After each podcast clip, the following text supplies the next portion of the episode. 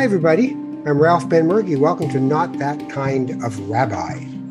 I hope you're having a good time. I'm Ralph Benmergui. Uh, these strange days have really changed us in a lot of ways. We had a bit of a get together around here outside and safe distance and nice air circulation in the backyard for my uh, my beloved's birthday, and the energy that people had of just being able to see each other and talk more than two at a time was uh, really quite incredible. Everybody was double vaxxed who showed up. I made sure of that. Uh, and so we had a good, safe, and fabulous time. But it made me realize how much we have lost in the last year and a half, how much of human connection we have lost. You know, there were those days where you didn't want to go out, you didn't want to see people. And now we're sort of in that place, but for a different reason, because we've sort of lost a lot by having this plague, this virus that is so insidious, and so many people seem to have a problem being able to take seriously, and you know, endangering other people with all that. And then how do you talk to each other, and how do you have a hard conversation, and what happens to friendships, and all these things are in play, and it's um, it's a real challenge. There's no doubt about it. A real challenge. Um, we're just finishing a cycle of high holidays as I record this particular uh, episode of Not That Kind of Rabbi. Um, and I just wanted to uh, wish everybody of the Jewish faith uh, Chag Sameach. Um, uh, a Chag is a holiday and Sameach is a good one. So have a happy holidays. We've had the Jewish New Year, the Day of Atonement. We have had Jewish Thanksgiving, Sukkot.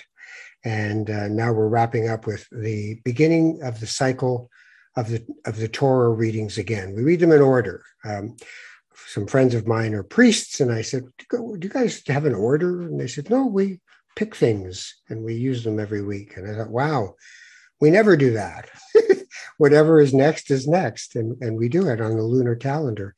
So you know, eh, we all have different wells that we dig down into the same river, and I think we're all trying to get whether we have a religion or a spiritual path or even a, a secular, completely secular path I think we're all looking for purpose and meaning and a way to be with each other that brings us more joy uh, uh, than sadness. So, to everybody uh, going through all of this, I, am really with you. Um, a few details for me personally. Uh, one is if you like this podcast or even love this podcast, which would be wonderful, uh, I do have a Patreon account, and it is uh, patreon.com slash NTKR. Uh, that's not that kind of rabbi, NTKR. So if you would like to donate any amount uh, per month, uh, that would be a lovely thing. And I'll certainly reach out to you. And I have uh, individualized blogs that I do there for the group that supports the podcast. Um, so that would be wonderful. I'd really appreciate it. The other piece of news from my output in life right now is as of today, uh, well, I think we still have two more days of pre order before it's actually available through Amazon or Chapters Indigo or my publishers, Wolsak and Wynn.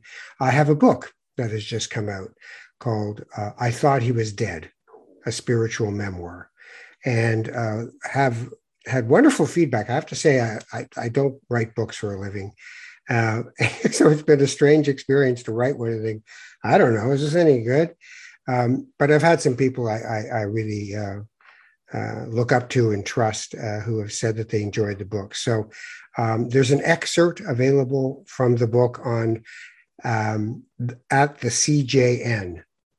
Uh, the Canadian Jewish News has published an excerpt from the book, and uh, you can also just go to my Facebook site, Ralph Benmergui on Facebook, and you'll see some some comments and and and stuff there from people who read it. So I'm excited. I thought he was dead is now out, and I uh, appreciate any support that that you desire to give to that particular project.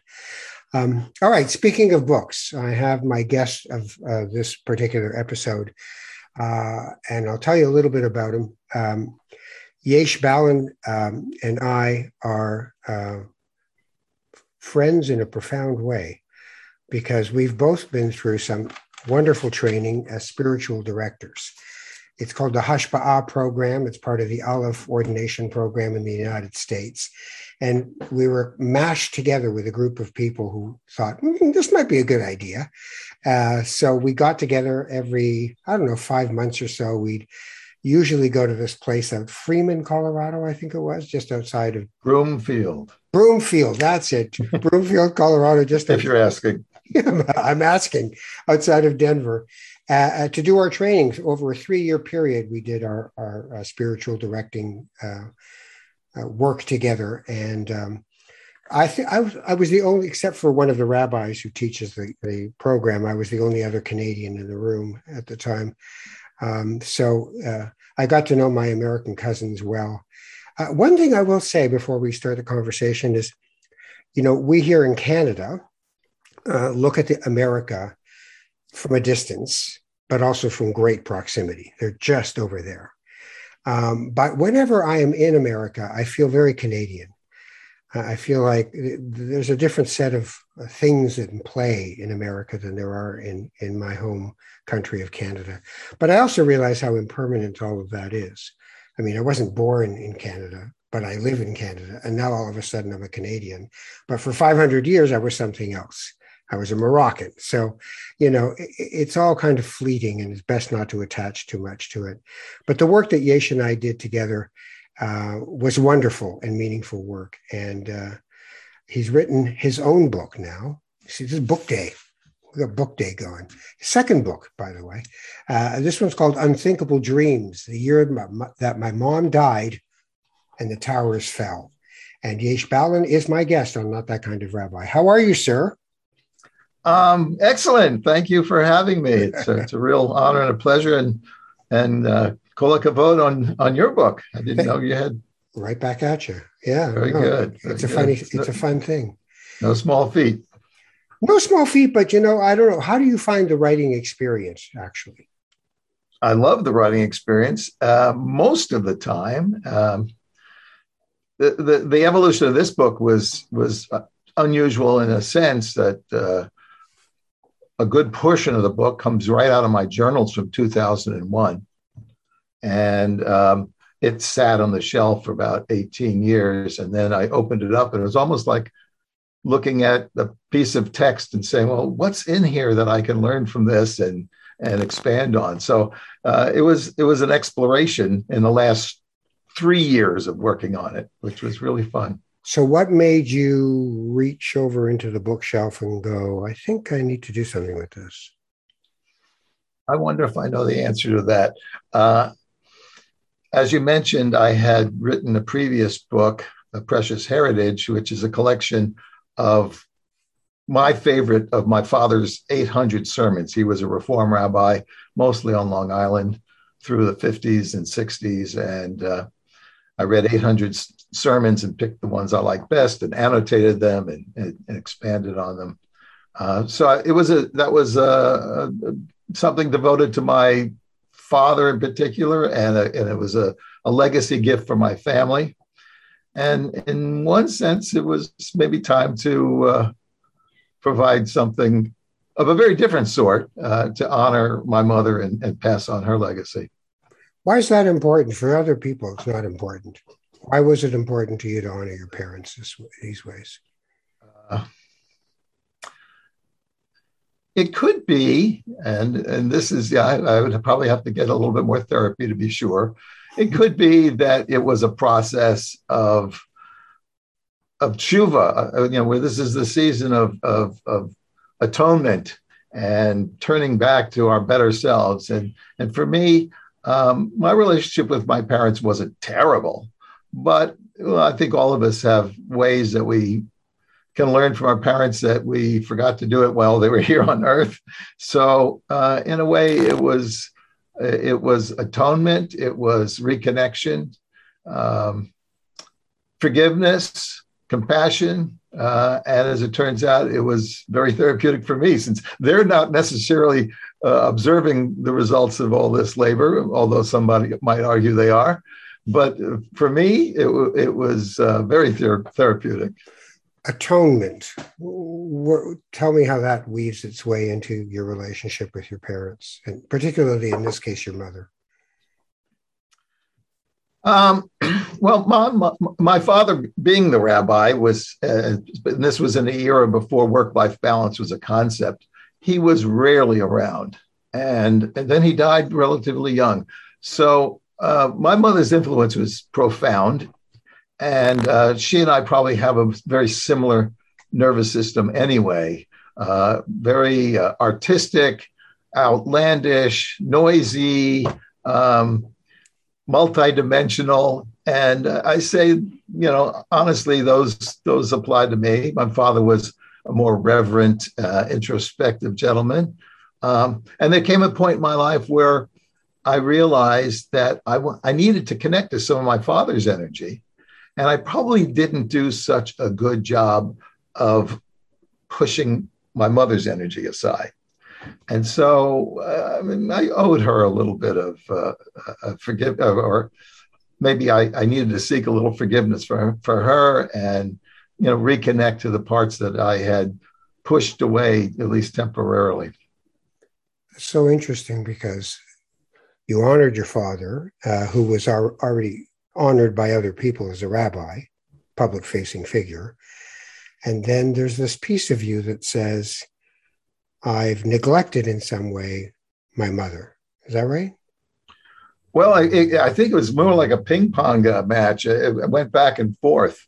Um, in the early years, um, I had no no really strong connection with my dad.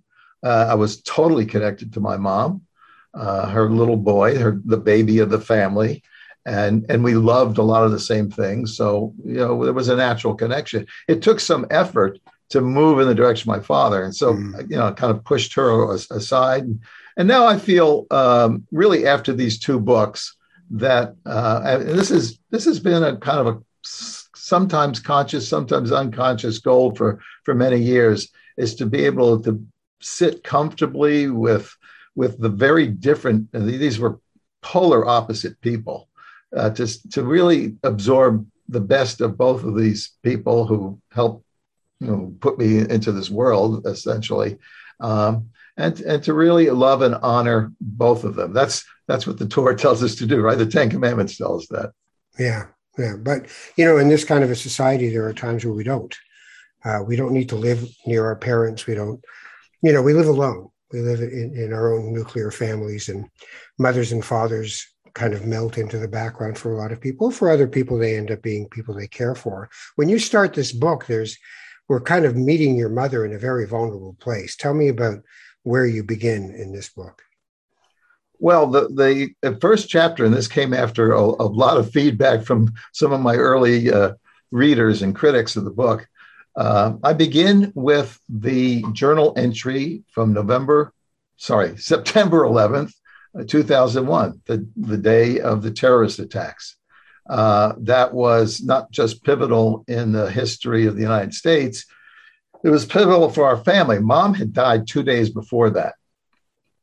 And all of a sudden, all of our plans for transporting her body and for transporting ourselves to have a funeral and a normal Jewish mourning process, which is a really rich and powerful and, and therapeutic process, uh, it, it, got it got torn asunder along with all the other destruction of that day.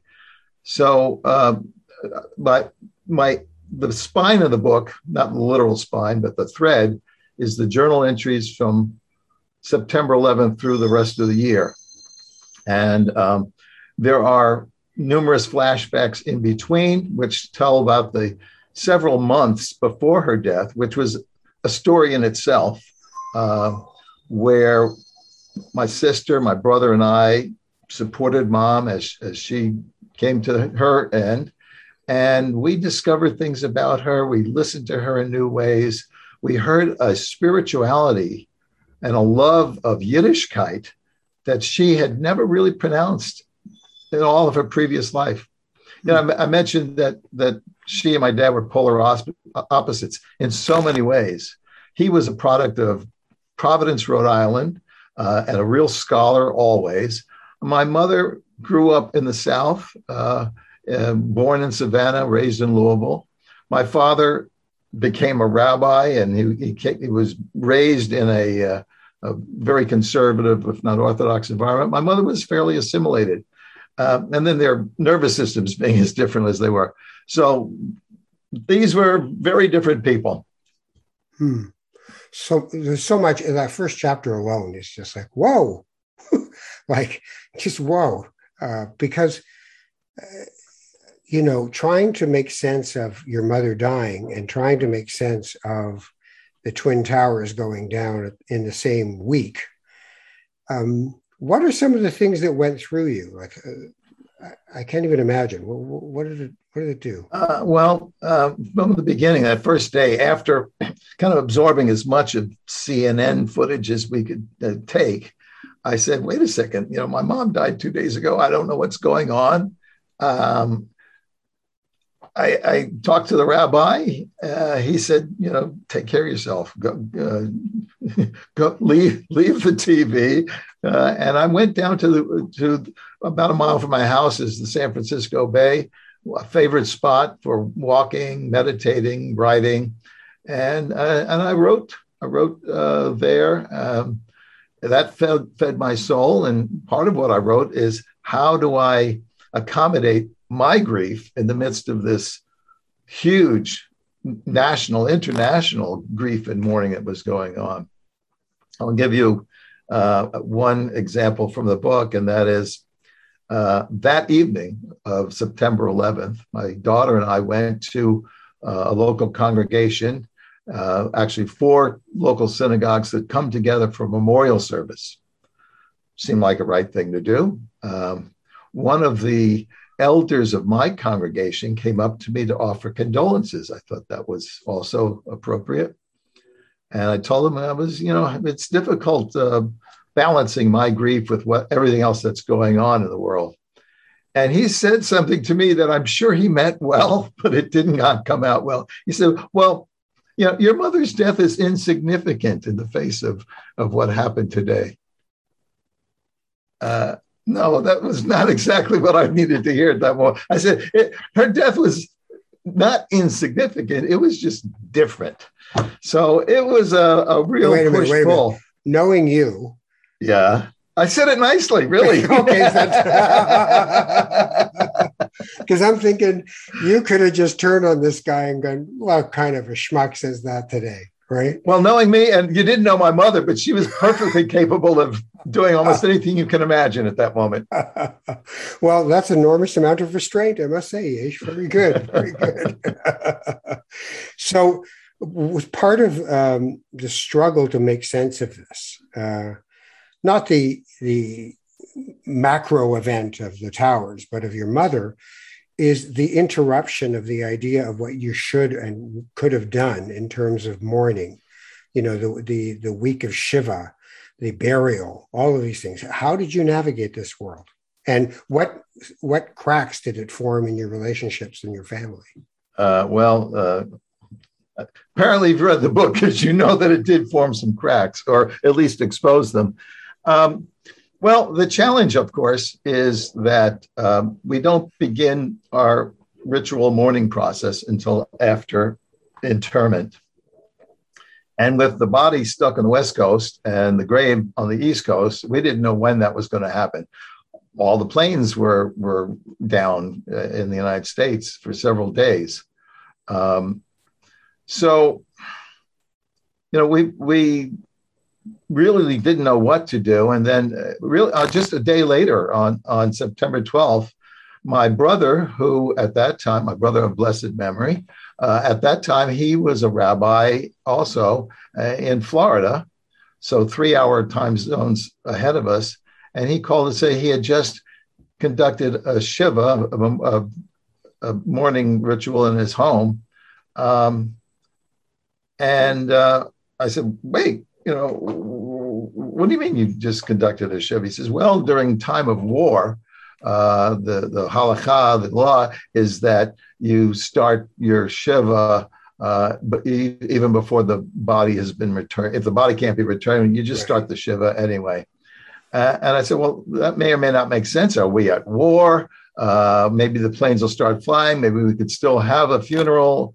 Uh, but what was difficult about that is we had spent so many hours, months preparing for what we would do in the inevitable uh, eventuality of my mother's death that for him to kind of go off on, on his own and start something and not tell his brother and sister about it till after the fact it was a bit galling. And that was the beginning of a of a uncomfortable few days between the two of us it, it got a little go ahead. No you, you talk uh, about it um, not creating the cracks but revealing them. What did, what did it reveal about the relationships between you and your brother? My brother is five years older than i. And uh, so he was out of the house while I was still kind of growing up and um, typically lived distant from me. So there were obvious separations. In fact, you started the conversation just uh, earlier uh, talking about connection. And uh, that's one of the three themes of the book. The book is divided into separation, uh, compassion, and connection. And so this was a, a piece of the separation that maybe always was there.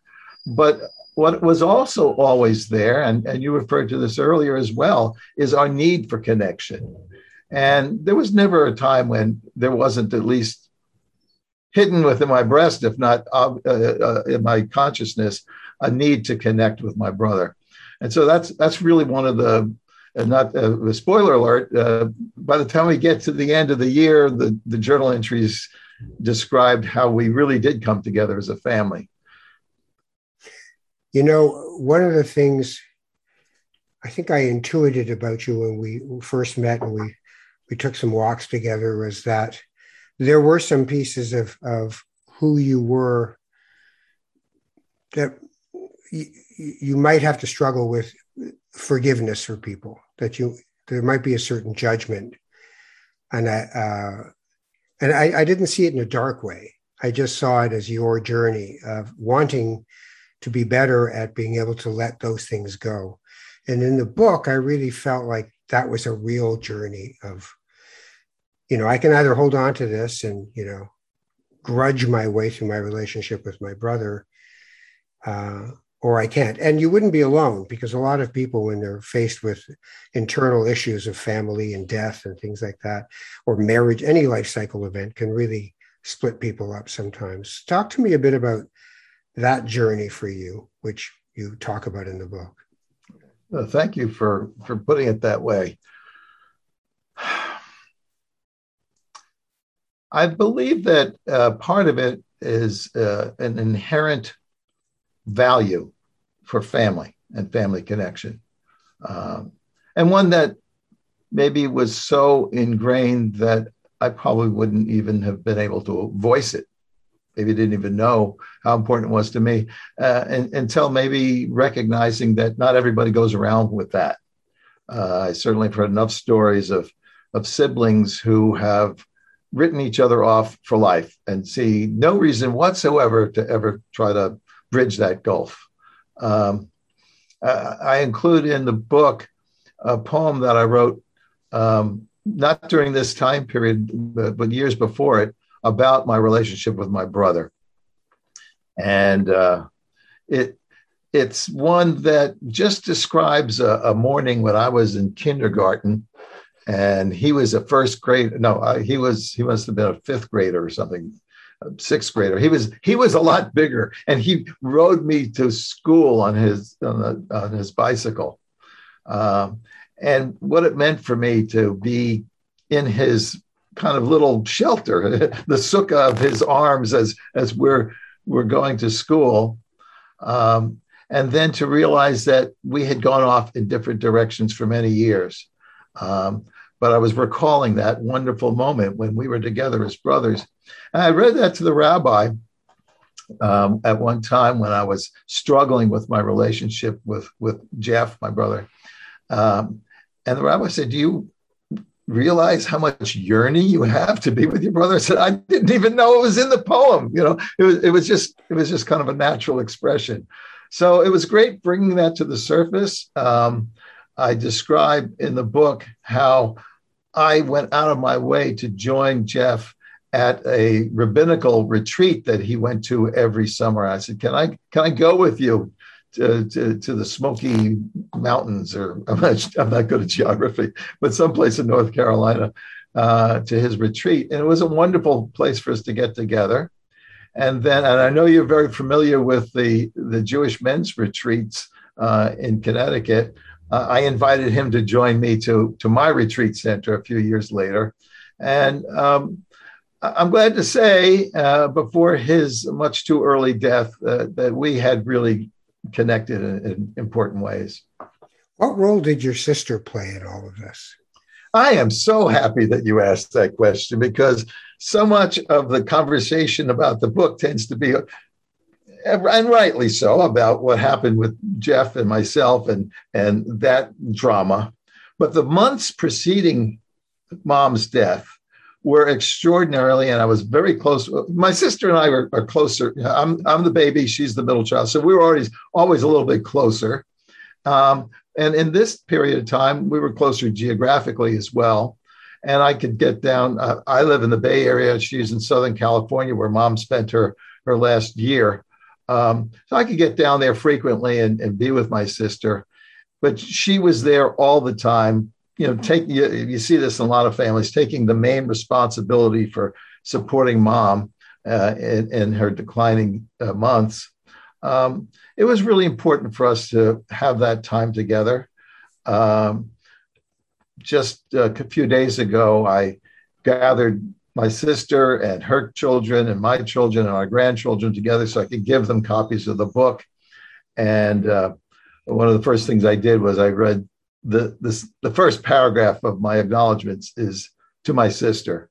None of this would have happened without her. So I uh, have a great uh, uh, love and a debt of gratitude for her and all she did for mom and with me and and just our sustaining relationship. You know, the other part of that can be sometimes that the two siblings who are aligned, and then the other sibling that's in another orbit, like like Jeff, your brother, and that the two of you can sort of say, well, we don't need him in in this orbit anymore. It can be tricky, right? Well, I don't think we ever looked at it that way. There, there was one particular week during the summer before mom's death where it just seemed a lot was was coming up. Um, I should I should mention that that an important part of the summer and our conversation with mom for a while that was the, the the the, working title of the book was conversations with mom so much of it was about what she had to say and so much of what she had to say was irrational and um, uh, my wife uh, who has volunteered in, in, grief counseling brought to our attention a, a, a, book that i would recommend called final gifts uh, the, the subtitle i think i have the subtitle here um, understanding the special awareness needs and communications of the dying. It was powerful in, in helping us to listen to mom's seemingly irrational words and look at them as metaphors, almost like you interpret a dream and find out the meaning beneath the words. That absolutely opened up our dialogue and it was so powerful and so i mentioned that this one week when we discovered that we we really would love to have had jeff there um, but he was not just because he was 3,000 miles, it happened to be the same week that he was off with his rabbinical retreat that, that summer. Uh, and he so he was where he needed to be, and we we didn't have any misgivings about that. And we got together whenever we could, which you know several times during that summer, and certainly uh, as the book describes, uh, I already gave the spoiler alert. Uh, in December, the whole family got together and had the memorial service that we were denied yeah. when 9/11 disrupted the normal funeral. You said at the beginning that uh, in that last while with your mother, you learned a lot about her. What did you learn? Well, primarily that she had a spiritual side. She even talked about seeing spirits, seeing my spirit hovering uh, in the room. And we had never had any kind of occult or spiritual conversation in our entire lives. So that came as a surprise. she used the word Yiddishkeit, Jewishness, and, and described her love for Yiddishkeit. She talked about um, wanting to make sure that she was connected to God. This is not the mother I knew for all those years. She was such an iconoclast. She loved to break the mold as a rabbi's uh, the mold as a rabbi's wife. She she knew we all knew there never was one before like her or since. Um, she was you know feisty and just a real cut up. So to see this, and she and it wasn't even that she was so deeply serious all of a sudden. She was just open. She was gentle. She was relaxed. You know, I get excited talking about it, but I also know that when I take the time to relax, I get on a different plane, and she was on that different plane. It was beautiful. That is beautiful, and uh, you know, sometimes people think that if someone knows they're dying, that they they're trying to cling and grasp to something to to have meaning out of it, but it doesn't sound like that's what she was going through. It sounds like she was just going through an availability, an openness. Is that is that what, how you would see it, or something? She else? was no, that's just right. She was relaxed. She was satisfied. She was happy.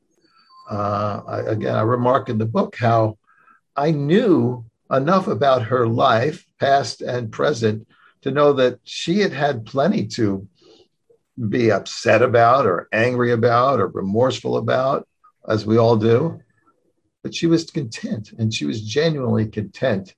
Uh, that was beautiful in itself. Did it change the way you see dying? Wow. Um,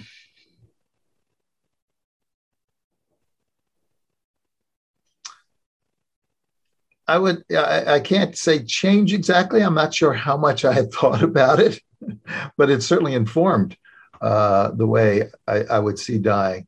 Uh, you know, uh, y- years ago, I took a, a, sequence of courses, also with with the Aleph Jewish Renewal Group that taught us the the uh, spiritual direction. And they have a, it's now a part of a, an organization called Yerusha, a sequence of courses uh, that Zalman Schachter Shalomi, of blessed memory, uh, initiated on aging to saging. I do them up here. Yeah. Okay. Yeah, so. Yeah, yeah. Um, one of the courses I, I took it was on uh, death as homecoming was the name of the course, and one of the first things we did was to design our death. Write down exactly how you want to see that experience, and I did that a long time ago. Uh, it must have been after mom died. Uh, yeah, it was probably in the the 20 teens sometime, but um, I don't know that I was consciously informed by my mother's death but I did imagine a, a death for me where um, I would be receiving family members to my bedside and being able to give blessings, um, at which mom did uh, in her own way. Um, so, yeah, it's nice to be able to, uh, even if it's something you may never realize, but to create a vision of death that's not scary and painful, but peaceful and loving. Yeah. Yeah, I have a friend who has got a very rare uh, heart disorder, and uh, there's a chance he won't be around, and there's a chance he will. He's just sort of living in the middle of it. Um, but when he was told about this and told, you know, really your chances are very good here, uh, I asked him how he felt about it, and he said his first thought was, Well, I guess I'm going home. Mm. And I thought, you know, uh, for others, it's just the terror of it all. And for others, it's the, the certainty that, you know, there's an afterlife and it's going to be a certain way and you're going to be in it. And but for him, it, it was a beautiful moment of just, so now I go home. And, and, and I just, you know, when he told me that, I just wanted to cry because it was so perfect. It was so loving. That's, that's sweet.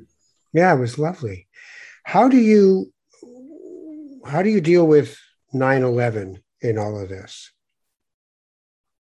My memories of 9-11 and how it's affect, affected me? Well, just how your mother's die, died 9-11's happened uh, do those things come together? Like or are they just like two really strangely different things?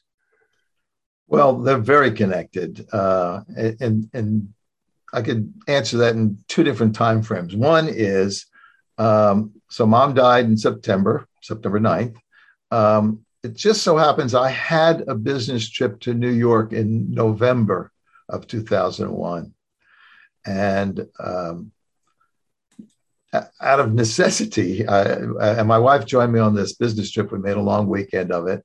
And during that weekend, the first thing we did was go down to ground zero and spend some time at that site uh, where that tragedy occurred that had a ripple effect. And, and as I think about it, it had a ripple effect with probably thousands, if not millions, of people in different ways. But I just very conscious of the ripple effect it had in our lives and our family.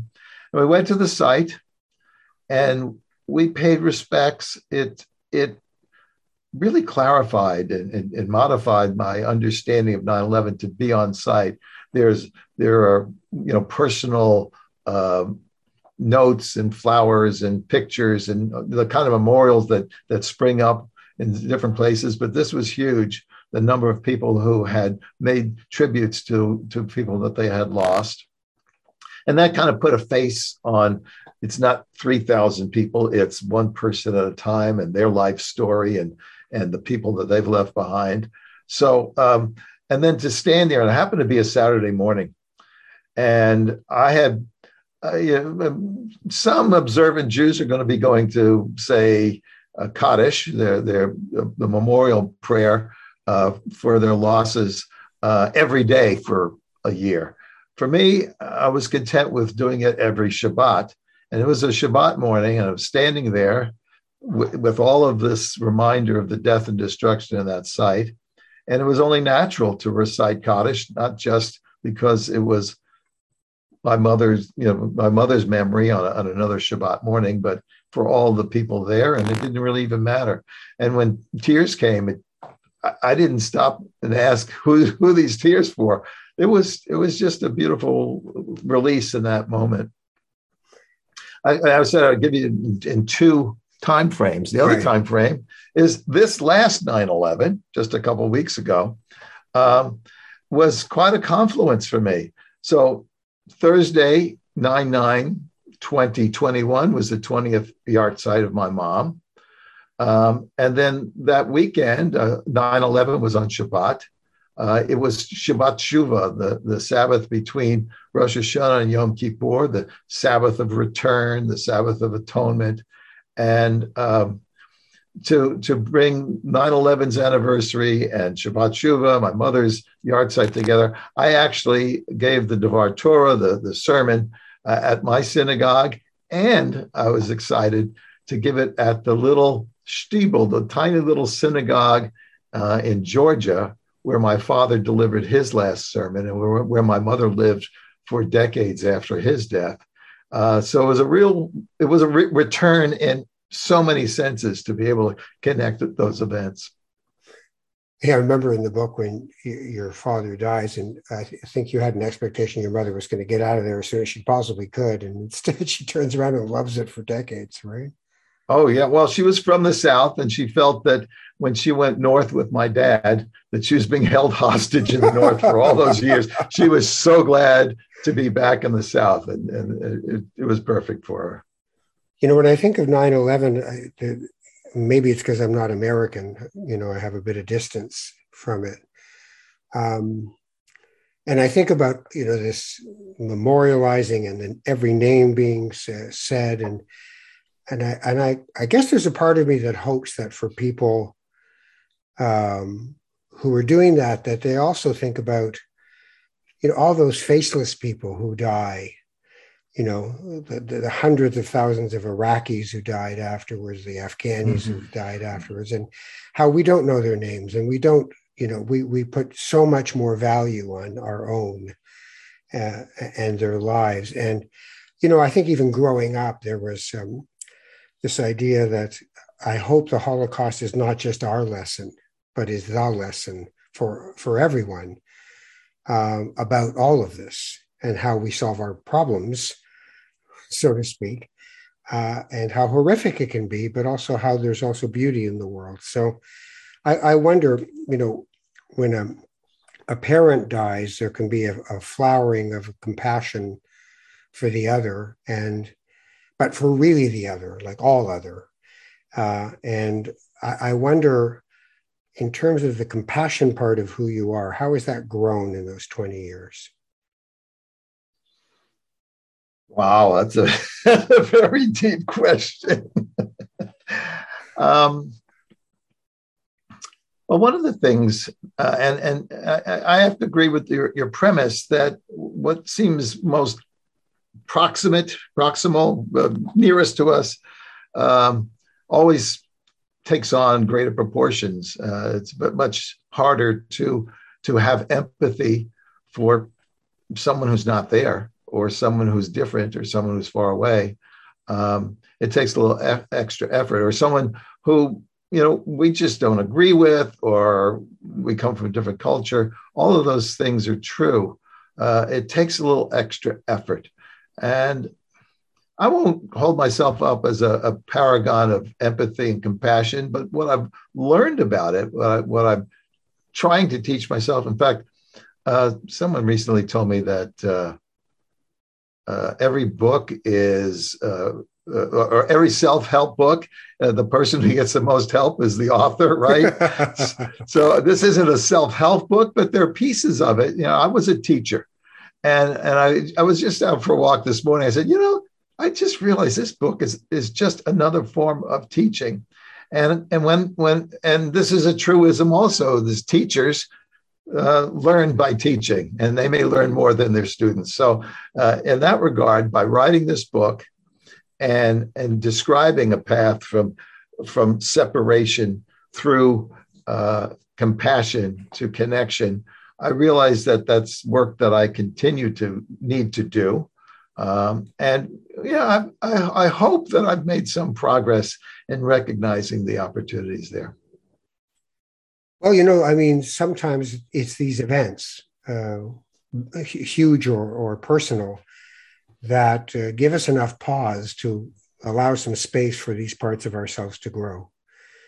You know, when we're 32 years old and it's all about our careers and we're marching along in the world, uh, it, it can be a less generous time for a lot of us. And, you know, when we see people pass, I think we have that opportunity to be able to say, this is just a flicker of the eye and life is over.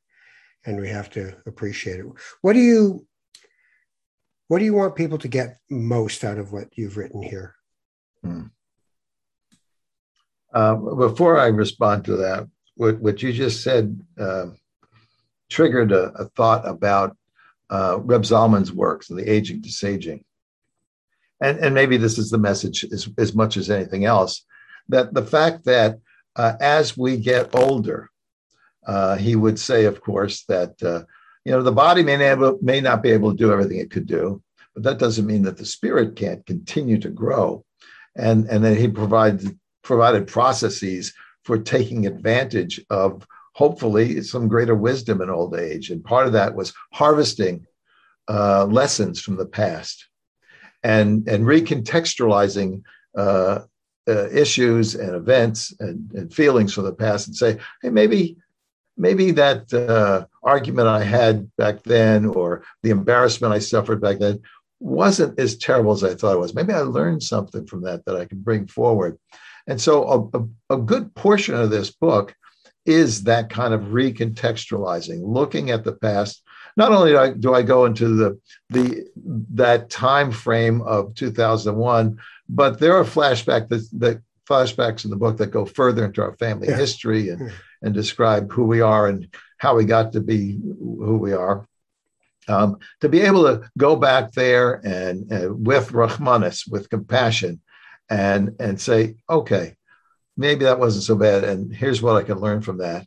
And then the other thing that Reb Zalman would say is you also have an opportunity to look ahead and say, how am I going to leave a legacy? Uh, what can I do uh, of value and of beauty that I can leave behind that will last longer than, than I do? And uh, so, in, in, some ways, uh, and, and, there are probably other lessons, uh, but but I have modeled that behavior actually unwittingly. I didn't say, "Oh, let me put Reb Zalman's principles to work." It's just it was a natural thing. I, I needed to look at this this this story. I needed to learn from it, and I needed to write it down. And, and if nobody else reads it, I hope my family does, uh, but I hope other people do as well. Um, so that in itself to me is a, is a valuable way of looking at our our eldering the fact that we can make something out of it more than just the the remorse from the past and the fear of the future. Beautiful beautiful. Um, unthinkable dreams the year that mom died and the towers fell by yesh balin and his previous book a precious heritage. How do people get unthinkable dreams one easy way is to go to my webpage, which is Yesh Indeed, Y E S H I N D E E D dot com. And uh, the prompts on, as soon as you get to the website, will take you right to an opportunity to order it. And, um, well, I don't know when you're going to air this. Right now, there, there's a discount code. Maybe I'll see if I can get another one going. so, yeshindeed.com, uh, dot com, right? Yeshindeed.com. Yesh indeed. Yes, indeed. Yesh, thank you so much for doing this with me. I really appreciate it. The pleasure is all mine. Thank you, and congratulations on a beautiful podcast and your book, and and uh, and looking forward to the day we get together. We're too far away, also. Wouldn't it be lovely? I'll come to California once this crazy is over because it's. Uh, I'll come in the winter. I'll put it that way. I could appreciate it by then. Very good idea. yes, I think so. We have a guest room. yeah, I'll be there, Ma. Um, um, so, folks, thank you so uh, so much for listening. I'll remind you if you want to support Not That Kind of Rabbi, patreon.com slash NTKR. Any amount per month is lovely and I appreciate it. My book is called I Thought He Was Dead. It's available on Indigo Chapters. It's available on uh, Amazon. It's available from Wolsak and Wynn uh, my publishers as well. So uh, uh, take a look, have a listen, enjoy. Uh, take care of each other, and we'll see you soon. Thanks, Yesh. My pleasure.